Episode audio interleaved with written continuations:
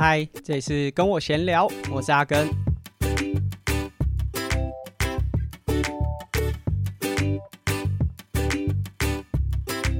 那今天录音的时间是六月二十四，礼拜五，大家这时间点五点，大家正准备迎接美好的周末。但是呢，我现在心里忐忑不安，因为本周末就录音的这个周末，六月二十六，我们是 On the Epic Way 的分享系列活动。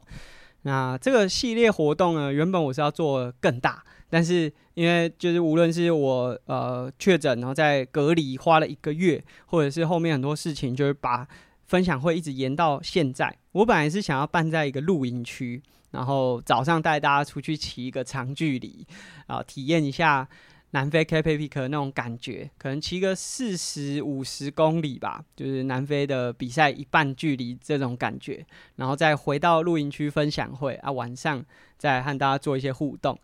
不过就因为疫情嘛，所以当时你很你不太敢规划这种活动，然后加上啊整个这回来之后的时间很多事情就是塞在一起啊，所以后来规模稍微缩小。不过我觉得还是办得非常丰富，就是早上呢。会有教学课程，那除了我担任教练之外，还会有另外一位合作的教练。因为我们这次呃课程报名的人数有十三位，我一个人是没有办法 handle 来的，就是教学品质或者是大家骑乘的状况，可能都会呃就被被压缩啦。所以我找另外一位教练跟我搭配。那我们下午会有分享会，就是比较静态的。那在这个分享会当中，包含了。就是静态的讲座，然后还有一些互动，大家可以实际看看我们使用的装备啊，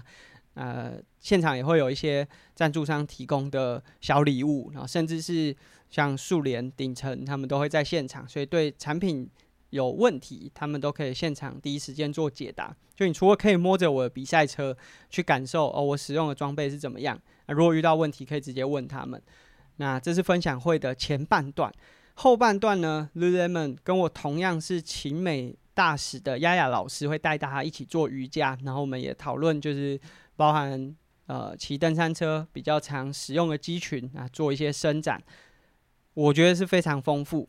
而且这只是白天就天亮的时候的活动，天黑之后还有加码啊，是合法健康的活动啊。我们有一个夜骑，那夜骑是大家平常如果自己一个人比较难体验的。第一个是你要对路线很熟悉，那第二个是就夜骑还是会有一点恐惧感嘛，所以就是比较需要一个团。所以我们这一次呃白天有教学分享会，晚上呢还有夜骑，是我自己觉得蛮丰富的。那希望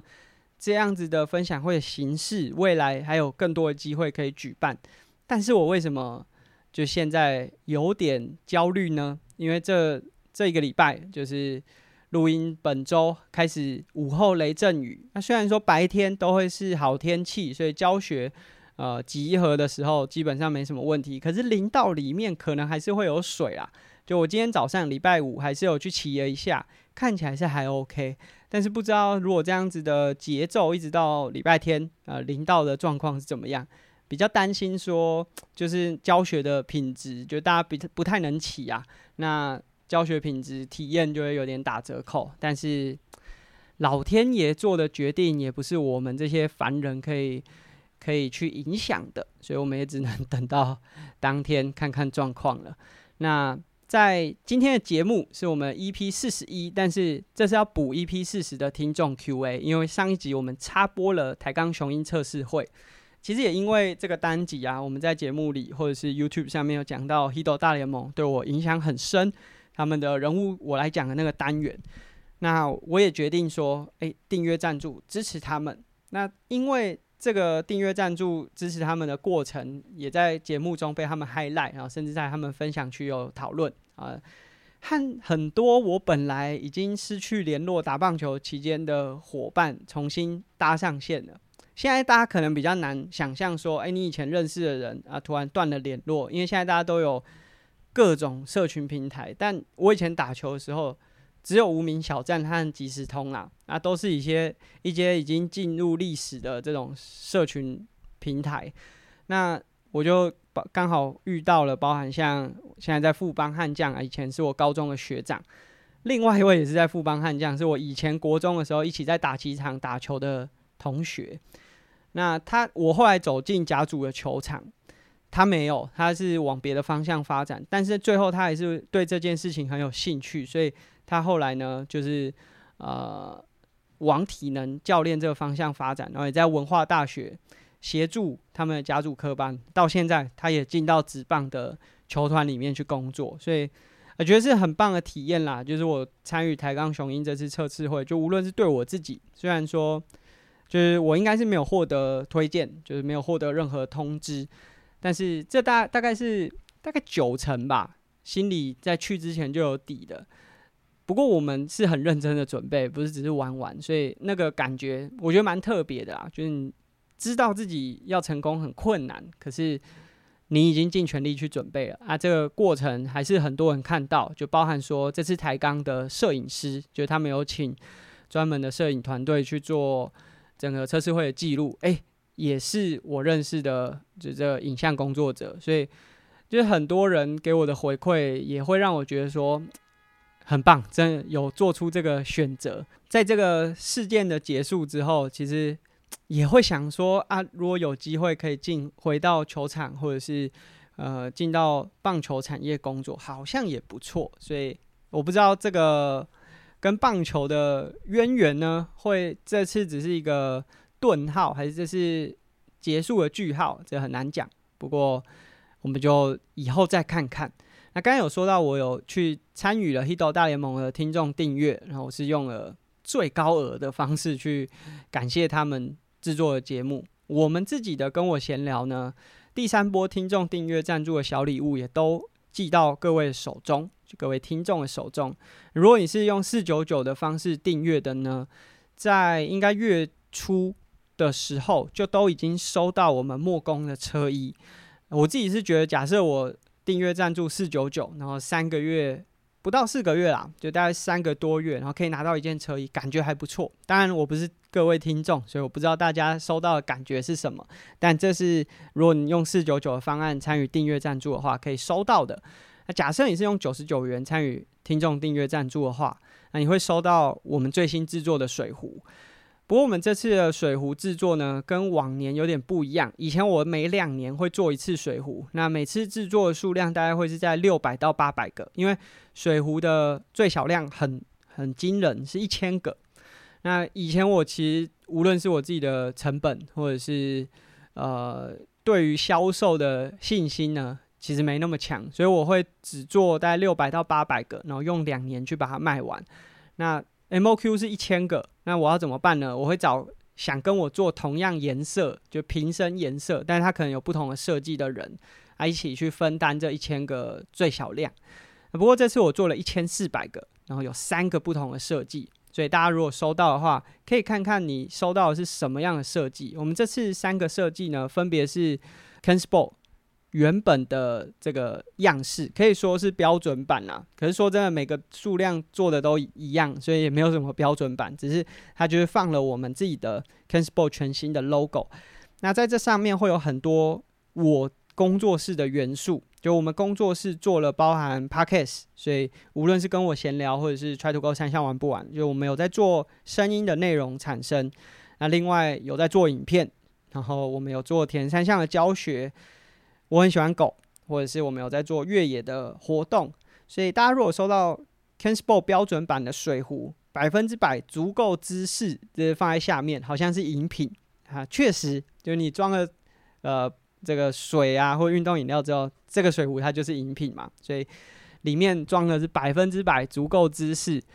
上面有很多元素是值得大家可以细细的观察，观察说，哎，这在这里面呢有什么特殊的含义？其实上面有很多 logo 做得很细，如果大家细细观察，可以发现出很有趣的地方。那第二个设计是大大的 TMUS，那后面是用文字墙。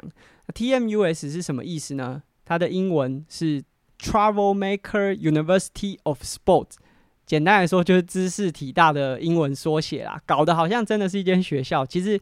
这真的不是一个什么社团还是什么样的组织，也没有固定的成员，只是就我自己谈论很多议题嘛，然后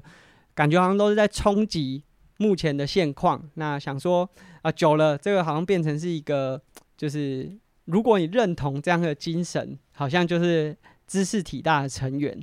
那在这个后面文字墙，其实包含了很多我们的 slogan，例如说“北宋麦连”啊，或者是啊、第一波听众订阅赞助的时候的“一片难交”，还有很多。就大家如果收到水壶，可以看看上面的文字。那第三个水壶呢，上面是一个一个人像，不过它的头像是一个柠檬切片的样子。然后这上面的文字是写“酸民先觉”。啊，是什么意思呢？就是我们自己在做很多内容产出啊，或者是你有在写文章，有在针对一些议题做讨论的时候，一定会遇到很多酸民。那如果你有在用单眼相机，它上面会有这个光圈先决或者是快门先决，就代表你主要用哪个当做这个优先，把它放在前面。那基本上这个水壶呢，我们使用了大气量的呃大水量的出水口。所以你用力压的时候，水壶的水会喷很远。简单来说呢，就是这个水壶就是看到酸民，我先喷，我先开喷。那这个大家如果收到水壶的时候，可以试看看水量到底有多大，可以体验看看。那酸明先觉呢，我送给呃我的好学弟，也是很厉害的 YouTuber 泽瑞，他就说：“哦，这个酸明先觉太赞了。”那希望大家呢收到这三个不同的水壶都会喜欢。那如果你是就是从呃这九十九元的听众订阅是从第二波一直订阅到第三波，你至少会获得两个水壶。那无论你获得数量是什么，有可能都是不同的，就是我们是随机出货的。那假设大家有兴趣购买，一直到六月底之前，我们都有一次买一打，就是三个设计各四支水壶，一次买一打呢会有一个特别优惠。十二支一六八零元，这个价格大概平均一支是不到一百五十块，所以会是非常优惠的价格。那其实这是在我们上架之前的特殊优惠啊，就假设你有跟很多车友想一起凑团，呃，想买这个水壶的话，提供给大家一个上市前的优惠。那这只有到六月底之后，单支上架或者是就是呃，可能两支两支卖的时候，就不是这个价格了。那如果大家有兴趣，是可以在我们的下面文字连接，包含前面讲的莫工的车衣，也都是可以在下面文字说明找到连接的。那这是我们的听众订阅。那同时，我们当然还是要广告一下，就是我们在泽泽平台上面已经开启订阅赞助的计划。我们在六月中的时候就已经关闭在原本 First Story 上面的订阅赞助。那很感谢所有的听众，因为在这转换几乎没有时间差，可能还有一些听众还没有加入，但是总体来说，就人数上原本是大概十五六位，那现在也已经有十一位在啧啧平台上，所以我们很感谢大家。但我们要讲的，当然我们要一部分帮自己广告一下，就大家如果有兴趣，可以在啧啧平台上订阅我们，啊，链接也会在下面文字可以看到。但是我们要讲的是，也许你不会就原本有赞助。然后后来决定不赞助，或者是你根本没有想要赞助，我觉得这都没关系，因为像我自己原本收听的很多 podcast，我可能到后来，哎，听一听觉得调性好像没有那么适合，或者是啊、里面有些价值观跟我好像不太一样，我后来就变得哎偶尔会听，但不是那么支持，我觉得这都很正常，就是我们我自己的节目随着时间。可能有一些改变，或者是大家的想法也都会随着时间改变。可是我要讲的是，假设你除了听我节目，还有在听别的节目，那你很支持他的话，希望大家也可以用实质的方式去支持这些自媒体、这些内容创作者，因为我觉得我已经算很幸运的，就在做的过程中有很多人支持，然后。嗯，就每个月收到的这些订订阅赞助，可能不是到说可以当一份正职的工作，可是它至少可以 cover 掉我做这件事情的很多成本。但很多节目还没有到那个程度。嗯，虽然说就是每个人获得回报的依据，也许未必是从这个金额上面来看，可是金额是最直接的。所以假设你有喜欢的节目的话，希望大家可以就是用最实际的方式去支持他们。因为这样子，他们就会有更多的能量可以继续做下去。那如果你没有这样做的话，最后会怎么样呢？就最后会变成是只有那些资本投资的节目会有能量继续做下去。所以前几天我在我的 IG 上发了一个贴文，叫做“自媒体做一做变成了官媒”。因为真的有蛮多节目可能做久了，它很难以支撑下去，它变最后变成是某一个团体组织的官宣平台、官方宣传平台。当然，我也不是说变成官方宣传平台有什么不好。假设有人要付钱给我去宣传某件事情，只要那钱够多，说不定我也会弯下腰来去做这件事情。那只是说，假设大家现在在听的很多节目是有比较多这个自己就独立发展出他们自己内容特色或者是他们想法的这个方式的话。那他真的是需要大家用更实际的方式去支持他们。那我很感谢我的节目已经有这样的一群伙伴愿意支持我的节目，所以除了帮自己的节目呢号召更多的听众去订阅我之外，也想要跟大家讲说，如果你喜欢哪个节目，真的要用力的去支持他。例如，Try to Go 三项玩不完，这虽然是开玩笑，但是 Try to Go 三项玩不完也有在做泽泽平台上面的订阅赞助方案，所以大家如果有兴趣，也是可以去支持，无论是我们的主持人，还是我们在 Try to Go 三项玩不完上面的节目。那最后，在今天 Q&A 正式开始之前呢，小声讲，就其实我最近有在思考，想要找工作。就这当然不是一个很急迫的需求，因为我自己工作室都还是持续在 run，啊，也都有一定的固定的收入。可是我最近真的有思考想要找工作，然后我没有预设任何的产业或者是任何工作形式，只要呃找我的这个工作是他们觉得我可以负荷这个工作内容的话，那我就会去尝试。那但是我。有希望说，也许不要是自行车或运动产业的，呃，原因是什么？我现在还不想要去分享，但是目前是有稍微有这样的想法，但不代表说不能谈呐。就假设还是自行车或者是运动产业的工作机会，有机会可以聊聊聊聊，不代表真的会去上班嘛。但是我觉得我不排斥任何的可能性，只是我最近真的有思考。找工作，那这个工作可以是台湾各地，或是世界各地，没有预设立场，所以就假设刚好听众呢知道有什么有趣的工作，啊，觉得我是适合的，也欢迎推荐给我。其实我本来在过去这一个月一直很积极的在看一些非营利组织，只是这些组织都在台北啊。虽然说我没有预设工作的场域啦，但是在台北的话，其实花费是比较高的，而且。就代表说就要回台北，就是我其实蛮喜欢中部的，但是嗯、我没有预设，就假设最后诶、找到这个工作真的在台北，然后我也觉得 OK，然后谈的也还不错，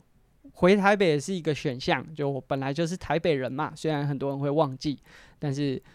嗯。就小声的说啦，这个并不是一件很急迫的事情，但是就边走边看。那我现在工作室的工作呢，也都还是持续的做下去。那接下来就要进入到我们今天主轴的听众 Q&A，不过今天没有语音信箱的提问，但是有人留言，是我 Try to Go 三项玩不完的共同主持人志强，只是我不知道要怎么回答，所以大家就先听吧。嘿嘿嘿，阿耕，小朋友快出生了，准备好做爸爸了没？可以准备好买一座棒球场，还有一个激流池了。选手训练不可以等的。啊，我实在不知道这里面我有什么需要回应的。呃，关于即将当爸爸，确实啊，有没有做好准备，我也不知道。很多事情本来就是这样嘛，你不可能每件事情都做好准备，就边做边学。那我会尽可能的准备好。呃，其他的事情，那是。喜剧还是我的生活会变成悲剧啊？以后再和大家分享。那进入到今天的听众 Q&A，呃，我们有蛮多的问题，而且问题的面向非常的多元，就是有些我觉得蛮适合在 Try to Go 三项玩不完和大家回应的。如果在我节目都可以回应的，我会尽可能回应。那有些可能我会留在 Try to Go 三项玩不完和大家分享，就在阿根的装备室。那第一个是。RML，它是在 IG 上面啊，这是它的缩写啊。我这这一截图的时候没有截到它的账号，所以它的缩写是 RML。它就是在我其中一次发了这个 IG 的现实动态的时候，就问说：“诶，阿根现在是在练三铁吗？”因为前阵子我可能都只有在骑登山车嘛，就在准备 Cape Epic，所以他可能发现说：“诶，怎么最近开始有游泳啊，有跑步？”所以他就问说。诶，最近阿根是在练三铁嘛？我回应是，其实我最近没有特别练什么，就是日常的训练。那当然，其实我后来是有参加这 Lava X Trail 啊，但是大家也知道，其实我那时候在准备的是棒球啦，就是台钢雄鹰的测试会，只是就像我前面集数讲的，就是刚开始没有那么有自信和大家分享，所以我也没有特别说。那 I M L 主要问题是问说，就是我刚才讲说，就日常训练，他的问题是说，他觉得像休赛季啊、日常训练可能就是维持感受，就是可能像水感啊、骑车感觉、跑步的感觉，因为他自己以前的认定是休赛季应该就是完全不练，放给他烂。那我自己觉得，这可能也是在台湾，大家就是对于运动并没有真的那么生活化的。一个可以观察的点吧，就是我自己的感觉，我没有特别设定说赛季一定要是什么样的训练，然后非赛季的时候就完全停机，还是就完全有一个非赛季的模板在那边。就对我来说，如果我有重要的赛事，我当然会有周期下去走。然后像以前二零一九年在 B X Terra 的时候，它会有一个备赛的模式。可是，当你没有真的目标赛事的时候，那你就是做你想要做的训练，你想要做的运动，你想要做的事情。那对我来说，就我本来就很喜欢这些事情，所以我并不觉得它是一个很哈扣的训练。感觉就是每天你就会想要，诶，我如果有一个小时，那我会有一个小时运动的方式；如果我两个小时，我会有两个小时运动的方式。那台湾为什么比较少？听大家讲说，就是日常的训练，因为大家好像都一定要找到一场很重大、很重要的目标赛事，然后为了这场比赛呢，压得很紧，然后准备可能三个月、四个月、半年。可是对我来说，即便没有很重要的赛事，我每天都还是会找时间出来运动，这就是日常训练。那其实像呃，在前一周，Irene 呃，极限白日梦 Irene 有。访谈我对于 Cape Epic 这场赛事的很多想法，那我觉得在台湾可能就都还是把赛事，第一个是看得太重大，然后第二个也是看得不够重大。就第一个看得很重大的意思是说，你会把在备这一场比赛的那段时间提升到一个非常高的压力之下，那没有那么重大是。其实你的一生里面，你也没有真的为了这场比赛做了多少训练。就是以长期来看，你其实没有真的那么认真。但以短期来说，你又把太多压力聚焦在同一件事情上面，所以才会这么辛苦啊。那我自己就是运动到现在，我从呃十六岁接触科班的训练到现在，嗯，虽然说以前不是耐力运动，但是。到现在，这个已经变成是生活的一部分了。就我即便没有比赛，接下来没有目标赛事，像我现在就没有目标赛事。我接下来下半年没有任何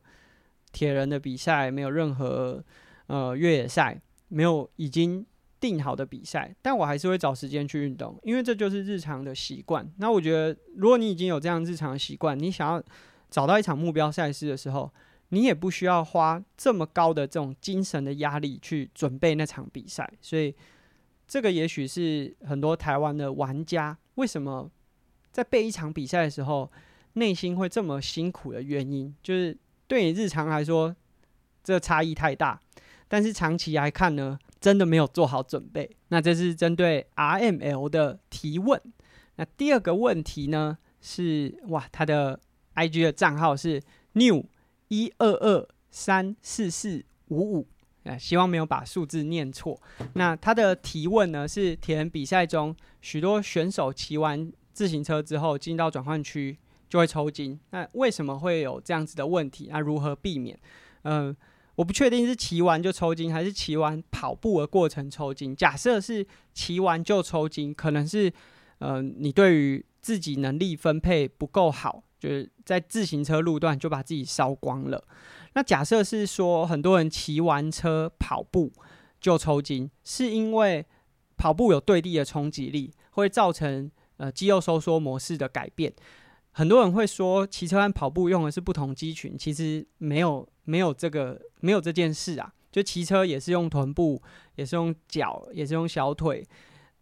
跑步也是。那到底差在哪里？就对我自己的感受来说，是跑步的时候有对地的冲击，它改变了你对于力量反馈的那个感受，就是你需要对地冲击，所以你的肌肉呢收缩的模式会受到改变。那因为这个改变跟骑车不一样，所以你在跑步的大概前段，大概前可能跟每个选手状况不一样，大概前一点五到三公里会比较辛苦，就是你抓不到那个节奏感。肌肉收缩的节奏感，可能会跑得很快，可是很快就下课了。那如果假设是后者，就是出转换区开始跑步之后容易抽筋，如何避免？就是要多做一些转换跑，就让你的肌肉去适应这个骑车原本是自体收缩，没有对地冲击力，一直到开始跑步有对地冲击力的这个改变。那这个转换是身体会慢慢去适应的。那但是假设你是对于我们刚才第一个讲的，骑完车体力消耗太多，骑完车就抽筋，那就代表你对于自己骑车的体力分配是有问题的。那你要重新去制定你在比赛这三项过程中，尤其是单车的配速也好，或者是强度，那这是大概可以给的建议。那第三个呢是以信，他说很多选手在赛前有赛前仪式，帮助他们。进入到专注的状态。那我有没有什么赛前的仪式？其实我之前有做过一个集数，就是呃运动员的仪式感吧，好像就是在讲包含铃木一朗的打击准备动作，或者是 Young fordino 他有固定要戴帽带、呃头带，比赛才不会受伤的这些习惯。但我自己个人好像没有。就是我自己就这样想，也许就从旁观察，会有些人会有这个感觉，可是我自己没有。就无论是打棒球，没有准备动作啊，也没有自行车相关的这些呃准备仪式，就是其实好像没有什么特别的这个仪式动作啦。但以信还有问了蛮多的问题啊，他第二个问题是，如果从国中、高中阶段重来。我会不会有不同的选择？那如果是同样的选择，阿根觉得有没有更好的方式可以走到今天这一步？如果可以重新选择啊，我会选择在可能晚个二十年、三十年出生吧。因为如果现在的这个文化环境和我当初选择要读体育班的那个文化环境是截然不同的，获得的这些呃，无论是比较正面的力量啊，还是。就是社会的舆论压力都是截然不同的。就如果要我选，我会选我我我不会选择说有什么不同的选择，但我会选择晚一点出生呐。如果可以选的话，可是说真的，就如果晚一点出生的话，我没有经历到我真正现在经历到的这些事情，也许我现在就不会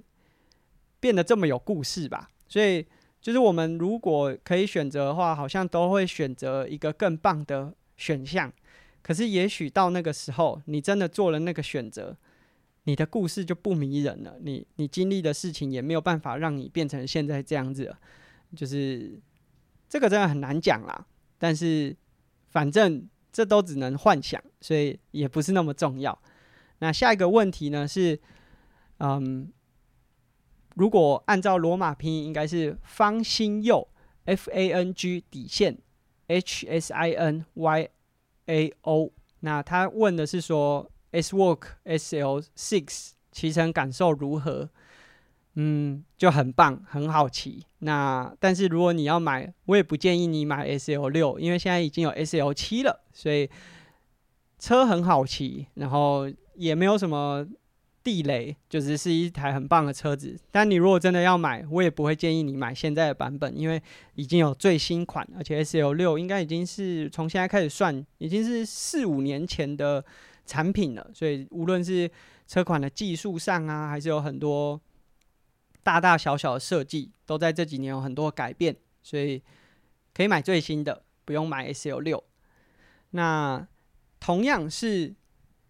New 一二二。三四四五五，这刚刚他有问，就是转换区，呃，出来就是单车转换区结束之后抽筋如何避免？那但是他这里有在问了两个问题，第一个是自行车初学者多久之后可以开始练上卡？那这个问题我会在之后的阿根装备室做节目，因为这个问题其实很多人问。就是除了这位听众之外，还有蛮多的听众呢，有询问这个问题，所以我之后会在阿根装备室的时候做一个这样子的单集，然后同时包含了卡踏怎么选择。啊，另外他问说，骑过大或过小的自行车对比赛疲劳度有什么影响？那其实如果是大的车，可能会让你就是把手往前延伸的距离太远，所以无论是下背啊、颈部啊，或者是上肢。可能都会有一些疲劳，前提是它坐垫不会太高。假设它又坐垫太高的话，那当然这个骑乘的感觉就是会开始让你膝盖后侧会有很多的不舒服。那过小的车辆相对来说，就是它造成疲劳的感受可能没有那么明显，它只是会让你出力的感觉不是这么好，但是它同样有可能会，例如说会有。这个落差就是自行车坐垫到把手的落差会过大，因为你为了要把坐垫拉高一点嘛，所以下背可能也会有一些不舒服。那我觉得这个实际会到底造成什么比赛的影响，可能蛮复杂的，因为包含控车的表现可能也会受到影响。所以当然我们是不建议。那假设你真的有一台过大或过小的车，我觉得最好的方式还是。先去找 fitting 的单位去协助你，看看这个是不是可以借由其他零件调整去做出改变，然后让你不会受到影响，还是说它就真的是一台不适合的车款？那当然，就是如果可以在前期就解决这个问题，就是一开始买车之前就找到一个 fitting 的单位的话，那会是更好的选项。所以这个是就是过大过小的自行车，就是比较大的问题都会在过大的单车上。那过小的单车当然也会有它的问题，可是相较之下比较安全一点点。当然，我们都还是不建议在比赛的时候去使用它啦。今天的最后一个问题是来自我们知识体大美术主任，他的头衔在知识体大里面有点多。那总之是 Conny，那 Conny 他也刚离开了他。工作很久的一个环境，目前也算是一个自由工作者啦。包含大家看到莫工的车衣啊、水壶都是由他设计的，所以他现在在做一些呃设计相关的自由工作。所以大家有兴趣，也许可以透过我来跟他联络，然后我会把他资讯提供给你。那他今天的问题是说，知识分子的本质核心思想是什么？同为圈内人。如何传递知识的思想呢？我觉得，就就我自己而言，有的时候圈内人才是最讨厌的人，因为他们可能会有非常非常多原本既定的印象，甚至他们有时候会为了保护原本个人或者是在在这个团体当中的利益，就是这个恐怖的平衡啦，所以有时候很难接受外部人的想法。我我自己包含在前面上一集的集数也有讲说，就我们能改变的真的不多，我们没有办法去改变那些会影响你的那个人的嘴，因为嘴巴长在他身上，所以你没有办法去控制他。所以大部分，即便我们在前面讲说，哦，整个知识体大可能在倡议啊，在讨论很多议题，但重要的是，我们想要影响的是那些真的可以影响的人，因为。我们真的没办法管别人的嘴怎么讲、怎么想。那但是，也许有些人，诶，目前他正在做一个决定，他站在一个十字路口前面，他有很多想法、很多不确定因素，他对这个事情是是迷茫的。那也许我们在做出这些讨论的时候，可以激起他一些想法，并不是说他就会支持我们的想法。但是我们能影响的是这些人，而不是那些原本他就有既定印象。无论是我现在在呃铁人三项、越野，还是各种圈子，甚至是棒球，像我们上一集讲的，就这个圈内人，他本身会排外，他会有很多对于外界给他的想法，会有很多的质疑啊。他会觉得说，你们这些外人凭什么对我们指指点点？我们有时候自己也必须去思考，我自己在。想事情，别人在给我建议的时候，我是不是也用了一样的方法？所以我们在前面集数也有讲过非常多次，不要成为自己小时候讨厌的那种大人。我觉得这些事情都是有去意识到这些事情的人，他才听得进去。所以你说要怎么在圈内人当中传递这些思想？假设他听不进去，那就不要对牛弹琴，浪费自己的人生啊！因为还有很多人是愿意去接受新的想法、新的思维，那我们就尽量的去跟他靠近。就像我们上一集讲了，在我想打棒球，我想重新回到球场的初期，因为有太多负面的能量、负面的的观点，所以导致我开始对自己质疑，我开始没有信心，没有办法做出那个决定。那我现在身边的人是能够给我比较多正面的想法。当然，我们也有讲说，也许对某些人来说，那就是鸡汤，那就是一些呃过度。正面的想法，但就看你怎么用行为去做出不一样的决定嘛。所以你说要去在圈子里面呢传递这个精神，或许很好，但也许根本就是对牛弹琴，就浪费自己的人生。所以如果你自己觉得说啊，这场战这个这个话题是没有办法继续下去，那就不要继续讲啊，何必去打一场没有意义的赛局？所以这是。我想做的回应啊，也许不是最好的回应，也许有些人认为说啊，就是要跟他战到底。每个人有不同的想法，这是我的观点啊。这是我们今天的听众 Q&A 啊，问题非常的广，从这种比较哲学面的，还是比较功能性的，我们都尽可能的去回答。那感谢大家在。过去这几集的节目呢，提供了很多不一样的回馈。那如果对我们节目有兴趣，甚至是非常支持我们节目，可以在泽泽的平台上面找到听众订阅的方案，然后支持我们的节目。啊，也可以利用 Apple Podcast 啊，或者是各种管道，给我们更多的回馈或者是评价。那我们下期节目见，拜拜。